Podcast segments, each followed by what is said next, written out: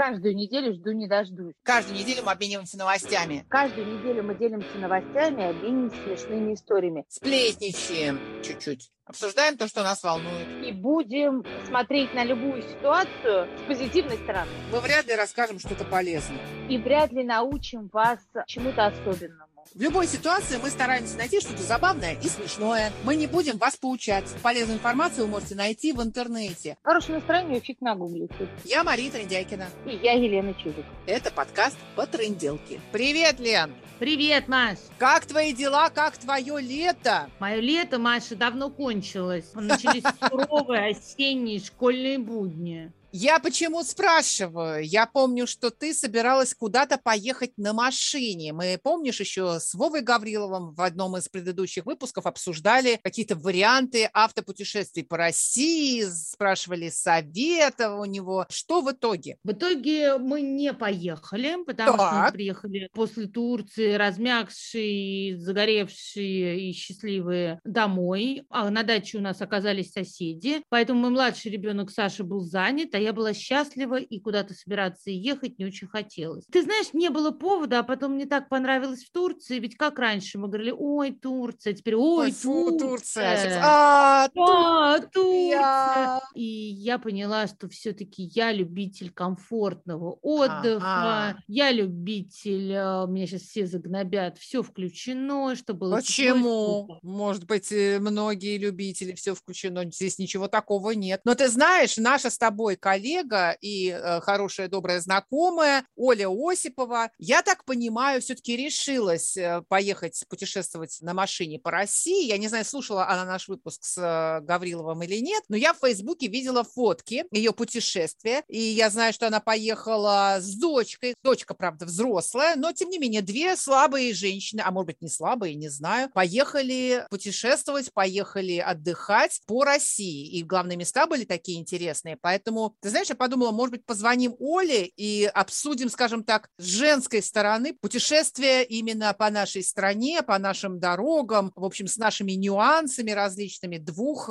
девушек. Как это было? Интересно ли это было? Сложно ли это было? Что ты думаешь? Я думаю, давай, потому что у Оли необычные путешествия. Она не просто ездит в гостиницу, она же с топором, с пилой, с палаткой, с спальником. И вот это все, что даже в голову не придет, например. Да, да, да, она у нас экстремалка оказалась. Да, mm-hmm. да. Так... и потом поехать туда, куда она поехала, я даже вот как бы, скорее даже не поезд, а самолет рассматриваю, не то чтобы машину. Поэтому mm-hmm. давай ей позвоним и узнаем, что и как вообще в ее жизни происходит. Да. Вернулась ли она? Да, действительно, давай позвоним. Давай. Набирай.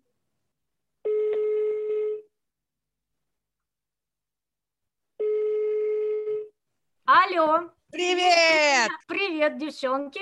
Слушай, Оль, мы, если работали с человеком где-то раньше, мы обычно вспоминаем, как мы попали в это место. С тобой мы работали... Вот в это место, да. С тобой мы работали на Радио семь, на Семи холмах. Давай так, не с этого начнем. Начнем с того, до Радио семь, что было у тебя, а потом, как ты туда попала. Ты у нас же закончила музыкальное училище, правильно я помню? Я закончила музыкальное училище Ипполитова-Иванова, потом я поступила в Растись Академию музыки имени Гнесиных. Причем сначала был музыкально-педагогический институт имени Гнесиных, потом случился девяносто первый год, после чего все начали переименовывать. Ну, да. тридцать лет назад ровно да, поступила да. в Гнесинский институт. Ну, а после а тут... института куда тебя судьба занесла? Где ты работала? Ну, там такая история. Я поступила на музыковеда. Все стало так сильно меняться, и я поняла, что мне вот преподавать и вот это вот все, ну, как-то скучновато. Ну, и, в принципе, мне было скучновато. Я думаю, а почему бы мне не поучиться на двух факультетах сразу? И я через год поступила на второй факультет, на звукорежиссерский. И у меня, соответственно, два высших образования. Прям параллельно я шла,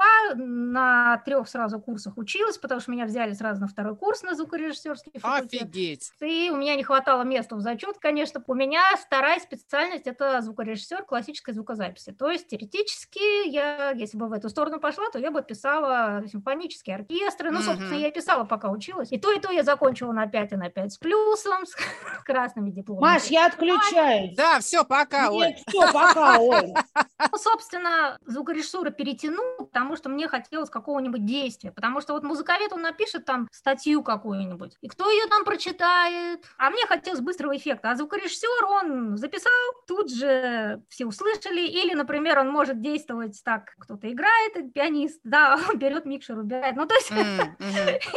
Ну, и некоторая сила, реальное воздействие, что ли, не знаю. Ну, больше вовлеченность, да, Оль? Больше вовлеченность. Потом, во-вторых, я бы всем музыковедам в обязательном порядке гоняла бы на основу звукорежиссуры, потому что звукорежиссер, он слышит, он прям внутри действия, он как бы и исполнитель, и при этом музыковед, то есть он должен понимать партитуру, он должен слышать всякие тембровые нюансы, он должен понимать структуру, как инструмент звучит, чтобы его записывать. Ну, там это ужасно интересно, я, конечно, люблю это дело, но, опять же, девяносто первый год, все начинается, пошли развивать радиостанции. Да-да-да, первые эф эм-радиостанции, да, точно. Да, появлялись первые эф эм-радиостанции, они были творческие в плане того, что вот всякие серьезные радиостанции со штатом редакторов, там все было серьезно, там была система, и, и все это начало заменяться коммерческими радиостанциями, которые давали просто какой-то невозможный поток творчества, да. В отличие от того, что вот сейчас есть. Первая радиостанция у меня была «Бумеранг», но это как бы, опять же, у нас институт, он на параллельной улице с улицы Качалова, там был дом радио, и есть он сейчас по куцаному виде, конечно, уже. Подожди, вот. А что это за радиостанция «Бумеранг»? Я такую вообще не помню. А ее никто не помнит, она была среднечастотная, а. и э, такая маленькая радиостанция, она включалась в эфир там на какое-то количество часов, она была коммерческая, мы какую-то музыку гоняли, в общем, делали, что хотели. Ну, естественно, а, как все тогда. Там, да, я там была и звукорежиссер, и диктор, и, а даже сейчас же начинала на бобинных магнитофонах. Конечно, да, тогда это, ничего не было. Угу. Так что весь этот монтаж был за этим вот монтажным столом, ножницами, бритовками резали, клеили. Слушай, ну это же страшный геморрой, так вспомнить. Был другой принцип, то есть мы начитывали вживую прям сразу, и потом, ну то есть это как живая запись. А угу. когда пришли компьютеры, все стало наоборот, ты сначала набираешь базу, отдельно все записываешь, а потом из этого лепишь. А тут наоборот, ты сначала репетируешь и прям сразу записываешь. Ну такая живая запись была в основе. И я помню, как мы с нескольких магнитофонов, даже ту же рекламу, да, на одной запускаешь звук, там, атмосферный, там, чайной ложечки, на третьей, там, Боже! четвертый пишешь. Представляешь? Там, кошмар! Там, голос, и ты сидишь, просто вот кнопки жмешь, дынь-дынь-дынь-дынь, и основной микрофон, магнитофон, на который это все пишется. И вот этот вот процесс, он, как бы подводя к той теме, которую мы потом будем обсуждать, он, вот этот вот процесс, начально, не компьютерный, он для меня был похож на э, вождение, но в итоге, по драйву. Ты в процессе что-то где-то замечаешь, нажимаешь, регулируешь, ну, то есть вот ты внутри процесса. То есть технически возможностей больше, и можно, может быть, более что-то интересного сделать. Это вот был лайв. Ну, в принципе, и... Оль, и права на ошибку-то, в общем-то, не было, да? Нужно было сразу хорошо. Или репетировать, чтобы было прям вот ну, хорошо. Ну, или репетировать, но да. все равно, да, в процессе право на ошибку, это, значит, будет просто перезапись.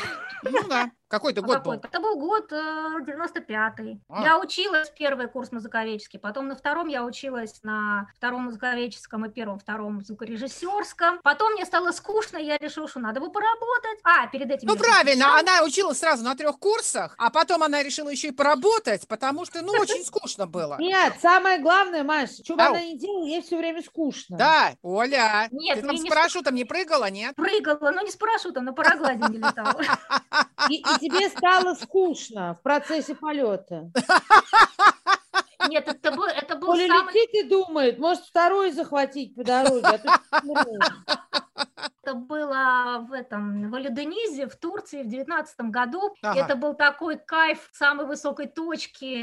Мы стартанули с инструктором и болтались над заливом. У меня там песенки Боже. пел на английском. Ты адреналинщица, Осипова, а? Ну да. А смотри, Лен, что узнаем-то? Я вообще забилась в угол, тебе говорю, да что я боюсь. А главное, если ты задашь мне вопрос, Лена, я скажу, мне вообще не скучно. У меня один диплом вечерний, и отлично мне весело. Все нормально, да? Просто как-то так пошло, что я сначала там училась в школе, в музыкальной школе. Ты не углубляйся, ты еще закончишь миллиард курсов и вождение самолета, понимаешь? И я туда пошла, потому что мне надо было набраться опыта, потому что это же ремесло, откуда я пойму. Ну и вообще скучно делать было, опять же, да. Ну да, по приколу. Я знаю, как назовем наш подкаст «Когда мне скучно». Да. Оля, ну как ты попала на Радио семь, расскажи. Ну вот, я привела туда Инку Фатееву. На Бумеранг. Она, на Бумеранг. А Инна Фатеева потом сходила, был как раз, она где-то узнала про набор диджеев на Радио семь. Так. И она туда попала, начала там работать. И потом у них появилась вакансия, я так понимаю, звукорежиссерская. И, соответственно, я пришла на прослушивание к Саше Самохину тогда. Да, потому что у нас до этого был один звукорежиссер. Ну, до Самохина был Андрей Васильевич у вас там был. Головачев. Потом появился, да, Саша. Головачев, видимо, окончательно спился и скрылся. Нет, Головачев был мерцающим звукорежиссером. Мерцающим, мерцающим был. Он окончательно ушел уже, когда я стала... Ну, когда я уже практически ушла. А, то есть вас трое было звукорежиссеров? Ну, нет, их было нас... два с половиной. Два с да, половиной. Я расскажу. Я пришла, там был Саша один, ему нужен был помощник, потому что он зашивался. Это был как раз каникулы, девяносто шестой год, студенческие каникулы после двадцать пятого января. Увидела, на чем работает Саша, я удивилась сильно, как на этом можно работать. Он мне говорит, сейчас я тебе покажу запись, вот ты определишь, где у меня склейка? Да. Ну, да, послушать мне запись, там склейку определить было элементарно, потому что это она просто... Она была хреновая. Ну, как... Пластырем, пластырем, небось, залепил. Нет, ну, знаешь, как если тебе придвинут стол к стулу и скажут, ты видишь, где граница? Ну, конечно, ты видишь. Склейку было слышно легко, потому что мы же склеивали симфонические произведения, где не должно было слышать, что у тебя понятно склейка. На самом деле, конечно, мой педагог Петр Кириллович Кондрашин говорил, что это падение мое, что я пошла на радио работать. Действительно, ужас. Что, конечно, это слишком все просто для человека, который там... Вот. Но тебе было просто, Оля, реально? Да, да, мне было просто, конечно. Там был какой драйв? Ну, во-первых, мне нравилось само радио. Во-вторых, там было творчество. Там никто не стоял надо мной, и я была сама себе... как сказать, авторитет, что ли. И, в принципе, вся работа на «семерке», она была вот, создание велосипеда, потому что, конечно, на Западе вся эта индустрия ушла далеко вперед, и ну, я помню, понятно, как нам приезжал там Майкл, да, привозил нам эти вот демо-диски, из которых мы музычку вырезали. И говорил, учитесь, учитесь! Понимаешь, проблема-то в чем была? Работать было не на чем. Да. Можно было брать пропевки из песен, можно было класть на песни, можно было брать... А можно было все, по-моему. Да, никакой там авторских прав, там их в принципе не было. Рау какой-то, чё, вы о чём? Да, да, да, не было позже жесткого хронометража, как вот сейчас, да? Да! Ну и, ну, и, в общем, да, я пришла, Саша меня увидел, удивился. Во-первых, видимо, девушка, во-вторых, что-то понимает. И он мне говорит, ну, ты будешь учиться три месяца. Я говорю, Саша, Боже у меня мой. каникулы две недели или сколько там. Я говорю, вот и за эти дни я научусь, а потом мне уже надо работать и учиться, и вообще я писала диплом в то время. У меня был четвертый курс звукорежиссуры, а диплом я писала, естественно, сама. И это такая была работа, чтобы, потому что я потом с ней поступила в аспирантуру. Mm. Я просто помню, первый раз, когда я пришла вот как раз на это собеседование к Саше Самохиной, я туда захожу... Какой-то огромнющий холл, свисают цепи с потолка. Да, да, да, да, да. Ощущение, что ты приходишь, куда я пришла? Пыточную, понимаешь? Пыточная, это, точно. Да, это после Дома музыки, вот на улице Качалова, которая, где огромные студии акустические, грамотно построенные, рояль. Да, а у нас, а у нас окно открыто, и все там кошки, а тут, Аркадий да, кошки, фумбочки жили, мышки. Да, периодически мимо окон проходили а работники. Зато у У нас в большом холле, где свисали цепи, у нас была отличная акустическая история. Так кричишь, да. а, тебя туда, а, а, а.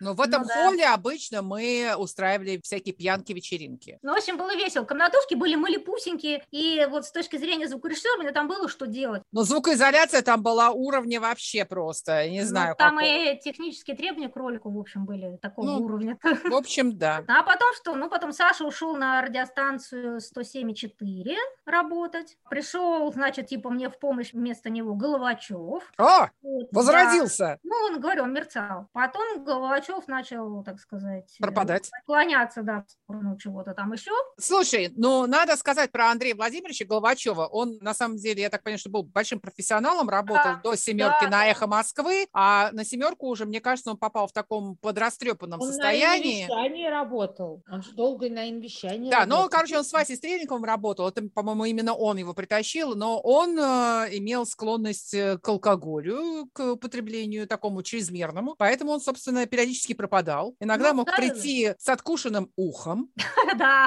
крови, бинтом. Да. Там еще, понимаешь, какая штука? Это как раз попали мы на слом. Он был классный профессионал, я ничего тут не могу сказать. Он как звукорежиссер, вот радиостанции, который как бы принцип сходил на нет. В момент, пока был Саша, нам начали менять технику. То есть мы с, с этих бобин начали переходить на компьютер. И все осваивали методом тыка. И, соответственно, тоже надо было Андрею Владимировичу это все осваивать. А он был в возрасте уже, в принципе. Ну, я даже не знаю, сколько ему был там лет, наверное. Там сложно было определить, да. В общем, он, короче, если бы он не пил, ну, наверное, бы он как-то держался бы на плаву и все. Но поскольку он просто прогуливал работу, то мне сказали, что в общем, можно его как-то вот... Заменить. Заменить. И я поняла, что если заменять, то делать уже профессиональную студию и с ребятами, которые понимают что-то именно в звукорежиссуре. Такое классное совершенно время. Вот просто классное, потому что ты мог изобретать что-то, то есть вот ничем не ограничивать ограниченное творчество, кроме твоих там каких-то личных Да, концертов. И самое главное, что ты мог попасть на работу на любую в тот момент, в да. девяностые, на какую хочешь. То есть можно было на месте научиться чему-то да. новому, интересному. Это было очень круто. Короче, ну вот с две тысячи шестого года это как бы немножко все уже так, знаешь, вышло на плато,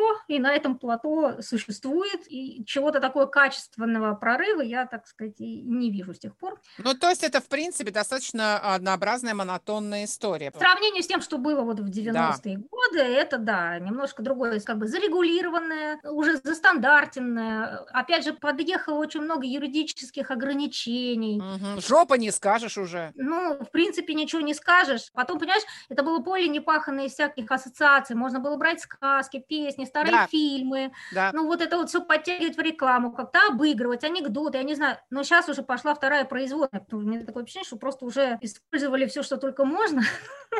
Слушайте, девчонки, вот где непуганный край, это Калининградская область, из которой я только что приехала. Девочки, реально, у меня было ощущение, что я в девяностых. Такой веселой рекламы, такой вот чудесный, да тупой. Ладно. Вот как что-то мы придумывали, дебилизм полный, просто адский. Там, не знаю, мебельный салон Папа Карло. Во-первых, начнем с того, что там вообще названия у магазинов очень странные, типа Папа Карло или магазин одежды Муравейник. Вот ты знаешь, это было так приятно, у меня просто сердце радовалось, потому что сейчас какой-то красиво, это, да, хорошо, дорого, да, да, да, нету какой-то вот этой вот, знаешь, вот творческой искры, помнишь нашего Штирлица, нашего Холмса, я понимаю, что это все самодеятельность адская, но было, мне кажется, на тот момент это было здорово и актуально. Нет, девочки, моя любимая реклама, вот самая любимая, начни свой день с Мартини Бьянко. О, продолжи да. свой день Мартини Бьянко. О, да. Мартини Бьянко. Представляешь? Это, я считаю, шедевральная реклама. девяностые годы, да, начни свой день с Мартини Бьянко. Ну, а сейчас я ни одну рекламу в эфир не отправлю, если у меня нет окей от юриста.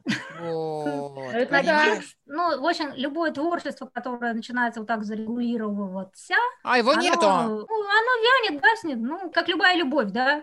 Ну, проще, да, сделать это чистенько, безлико, ну, правильно. Олечка, ну, мы поняли, что тебе все время скучно, поэтому ты, наверное, скрываешь работу еще на десяти радиостанциях, своими четырьмя руками. Скажи мне, друг, после такой чудовищной работы, тяжелой, скучной, нет, прекрасной на самом деле. Конечно, прекрасной. И, и грустных роликов я имела в виду. Как ты проводишь, так сказать, свой досуг, свой законный двадцать восемь календарных дней? Естественно, мне хотелось чего-то творческого в жизни, потому что энергия... прет.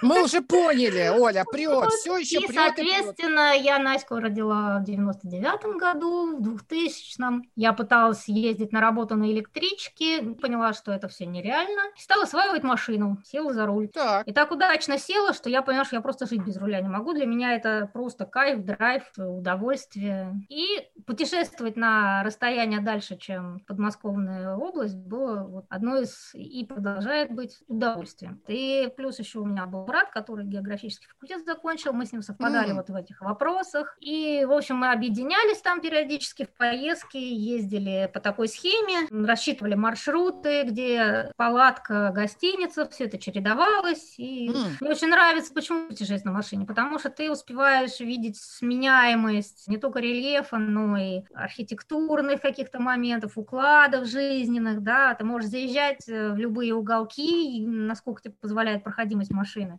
Скажи, ты до пандемии же начала путешествовать? То есть это да, не связано конечно. С локдаунами, закрытием? Связано, абсолютно нет. Это мое удовольствие. Мы объехали всю практически Белоруссию, всю Украину mm. еще до вот этого вот раздела. Я ездила в Финляндию. О. И, ну, это свобода. Я сажаю ребенка, и мы с ней пилим туда, к заполярному кругу в Финляндии, одна за рулем. Мне как бы, Обалдеть, ну, не а? Нет, я ездила много, и как раз до пандемии я ездила больше, чем после. Mm. То есть для тебя большие расстояния не проблема? Я точно знаю, что я спокойно проезжаю пятьсот километров за день. Могу больше, но я просто устаю. Мы в это лето успели съездить по двум маршрутам. Все они были немножко на север. Первый раз мы съездили, у нас был такой интересный, даже, скажем, не столько географический, сколько родовой. В общем, у меня есть документы об Еремее Осипове, который да. прародитель нашей ветки петербургской и московской. И мы поехали искать ту деревню, в которой он родился, потому что у нас свидетельство там о рождении, где прописано, что это деревня Нивки, Должанского уезда, Старорусского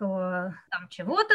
Мы еще списались с моим двоюродным, ну, четвероюродным, ну, то есть питерской линии братом, который нашел там какой документ в виде расписки, там тоже был прописан этот адрес. Он мне географическую точку скинул. Мы с Настей, а что бы не поехать? У меня все вот так вот. А поехали, а поехали. Но ты как-то планируешь все-таки поездку? Или действительно села и поехала, и все там по ходу решаешь проблемы? Решаю по ходу проблемы, но я что делаю? Я сначала смотрю километраж. Ну, то есть я первое, что делаю, изучаю карту. Так. Смотрю, сколько до, до какого пункта, сколько, где теоретически там можно остановиться. Потом mm-hmm. где-то что-то подсчитываем. А раньше я, конечно, бронировала точки, где можно было останавливаться. Ну, палаточные места мы на месте искали. Прям вот. В палатке ночевали? Да. Ой. Ну вот смотри, вот мы в Старую Русь ездили, мы ночевали в гостинице в Старой Руси. Это было такая... У меня было три дня всего, на, на самом деле, на все на это. Потом сгоняли в Великий Новгород, в котором там, знаешь, есть такие некоторые города, в которых я бываю часто-часто. Там Псков, Великий Новгород, Санкт-Петербург. То есть ты можешь повторять, да, какие-то поездки, которые да, тебе да, полюбились? Да, да, да. Просто есть у меня города, вот Псков, это просто город, который я просто обожаю и приезжаю туда. А почему тебе нравится Псков, Оль? Ты знаешь, я просто очень люблю север, русский.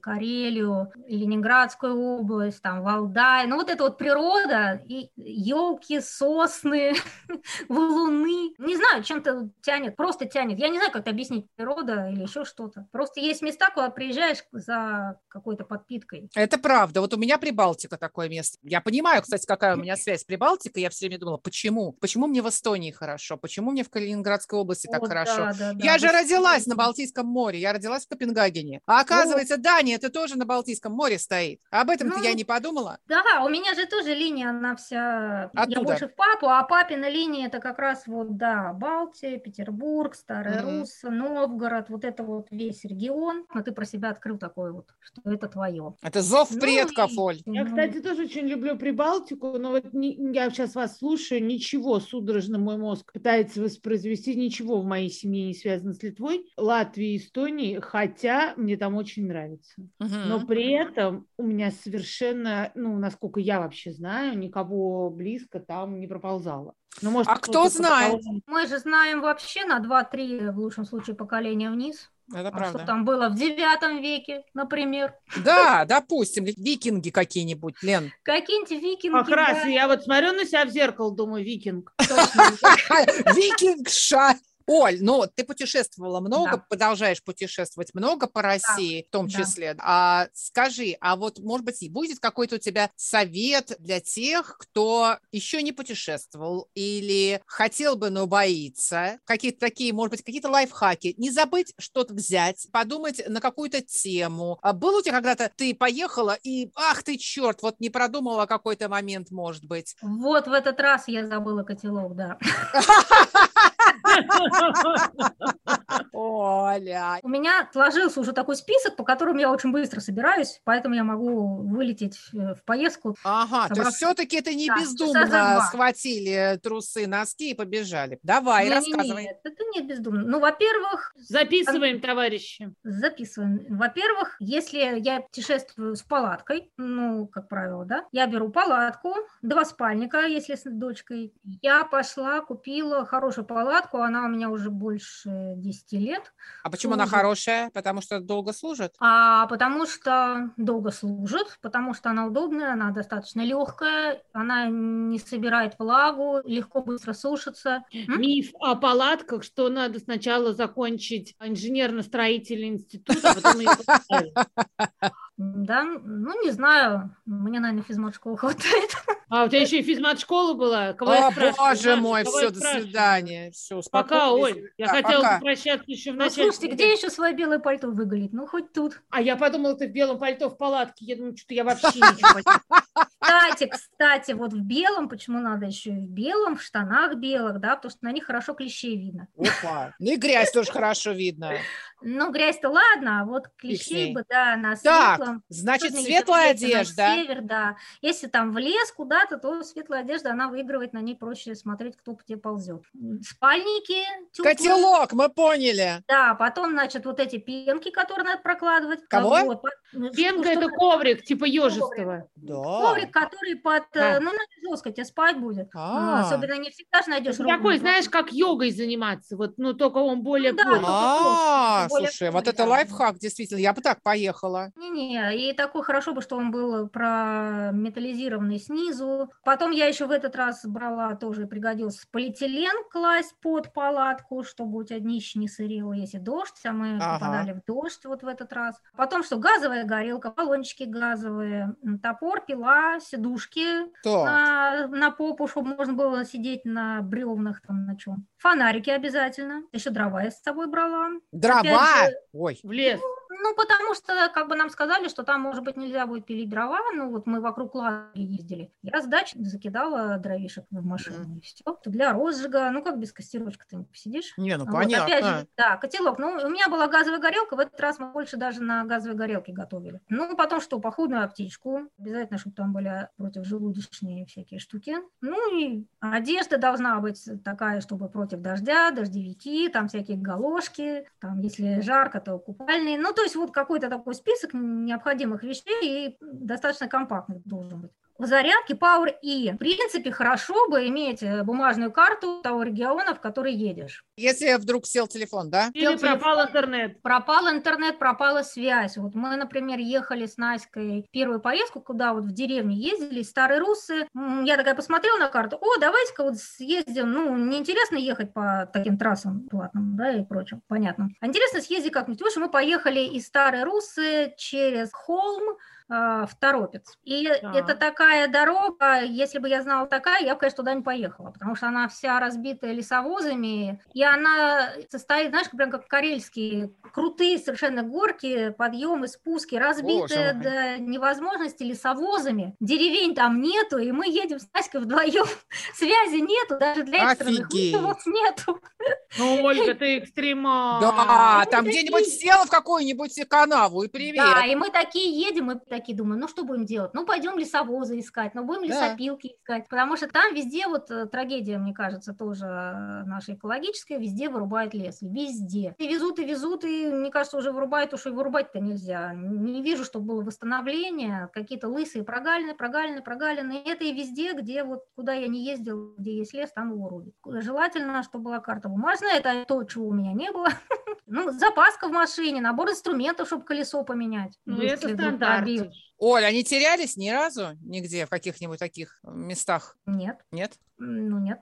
Ну, это потеряться, это, понимаешь, это отдельное искусство, потому что я умудрилась с ребенком и с собакой потеряться, отойдя пятьдесят метров от забора дома отдыха в Звенигороде. Понимаешь? Класс! Я могу сказать, как я потерялась, но вырулила. Я ехала как раз в Финляндию после Выборга, там граница, в сторону финской границы. Заехали мы в какие-то выборгские леса, и вдруг, а это еще рано утром было, прям вот часов пять-шесть, наверное, утра, и вдруг мне дорогу перевернули. перебегает огромный лось. А, кстати, очень страшно и очень опасно. Да, да, не такая, дай бог. Такая корова передо мной. Меня, короче, тормозила. Я такая дум-дум-дум-дум проскакала в совершенно другую сторону. И куда-то от неожиданности свернула, и там в каких-то лесах этих пыталась вырвать. Это очень страшная история, когда ночью едут, и ночью же не видно, фары светят, лось от ужаса, от ослепления фарами выскакивает, и вообще реально могут все погибнуть, потому что он бежит ослепленный фарами и совершенно не соображает, куда он бежит. Там в такое... общем, это, короче, геморрой. Мне повезло, что он, во-первых, ну, не прямо на меня вышел, я успел затормозить. От неожиданности я, конечно, свернула не туда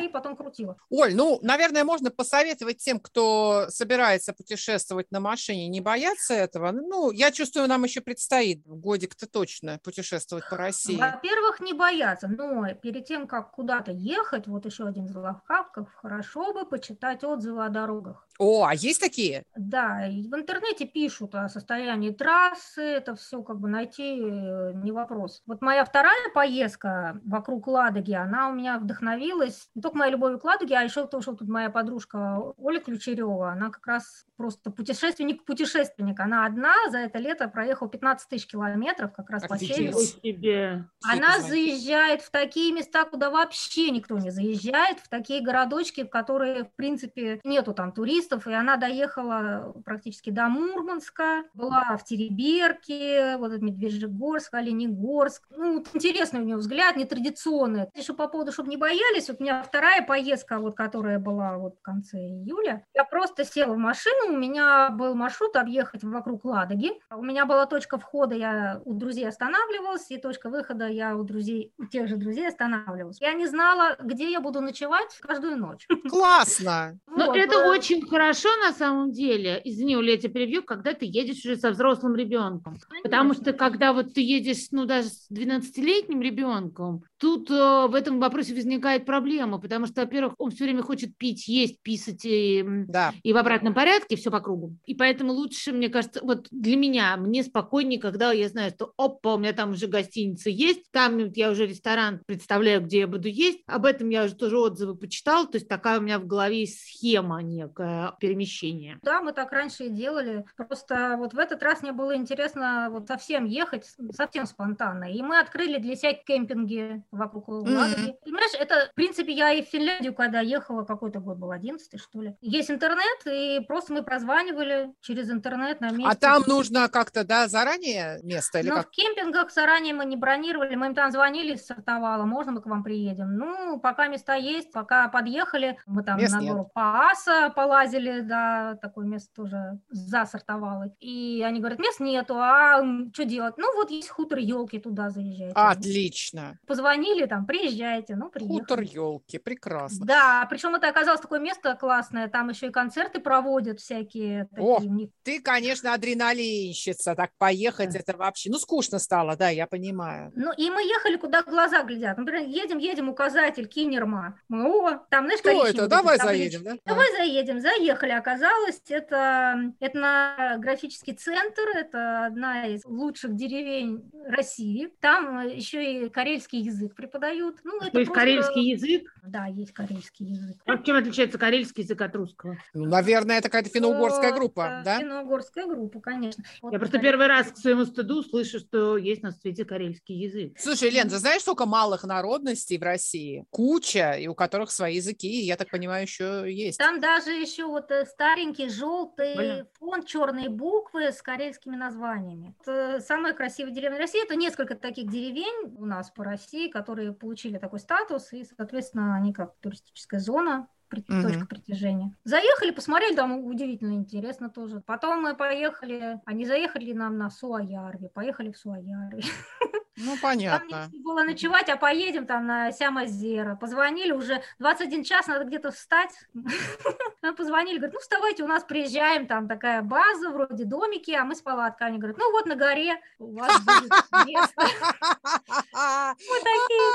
Представляю, Осипова на горе с палаткой. Ну вот оказалось удивительное место, сосны, под ними вот эта вот почва, которая пружинит, как матрасик. Я там выспалась так, что просто вот. И с этой вершины там проглядывала вся Мозера, оно такое широкое, красивое озеро. Красота. Ну, вот, да. Потом оттуда заехали на Петрозаводск, просто это было двадцать лет спустя, мне было интересно посмотреть, почти ничего не изменилось. И назад потом поехали в Александро-Свирский, уже с другой стороны Ладожского озера, и потом туда, на Валдай. А Валдай у меня такая точка, где я всегда ночую. Да. Девчонки, это была прекрасная история, Олечка, ты настолько разносторонний, энергобрызжащий вулкан, да. Что, верно, мы тебе позвоним еще раз сто процентов, потому что, чтобы тебе не было скучно. Тебе звонить часто, чтобы ты не прыгала куда-нибудь с экстремальными видами спорта, мы тебя будем отвлекать. Нет, Россия богатейшая страна, ездить тут, вот, чтобы дороги были получше, ну вот на, как раз на Сартовалу и вокруг Ладоги отличные дороги, отличные. Ну вот, значит, можно и попробовать туда. Туда и можно, и нужно. Да. Очень спасибо вам, девчонки, вы мне да. просто подарили радость вспомнить про все это, и про молодость, и про путешествия. Тебе спасибо огромное, Оль. Тебе спасибо, мой дорогой. Пока-пока. Пока. Пока. Ну что ж, потрындим через неделю. Пишите нам. В описании нашего подкаста вы можете узнать, как с нами связаться. У нас есть электронный адрес, страничка в Фейсбуке, аккаунт в Инстаграме и канал в Телеграме. До встречи! Я Мария Трындяйкина. И я Елена Чижик. Это подкаст «Потрынделки».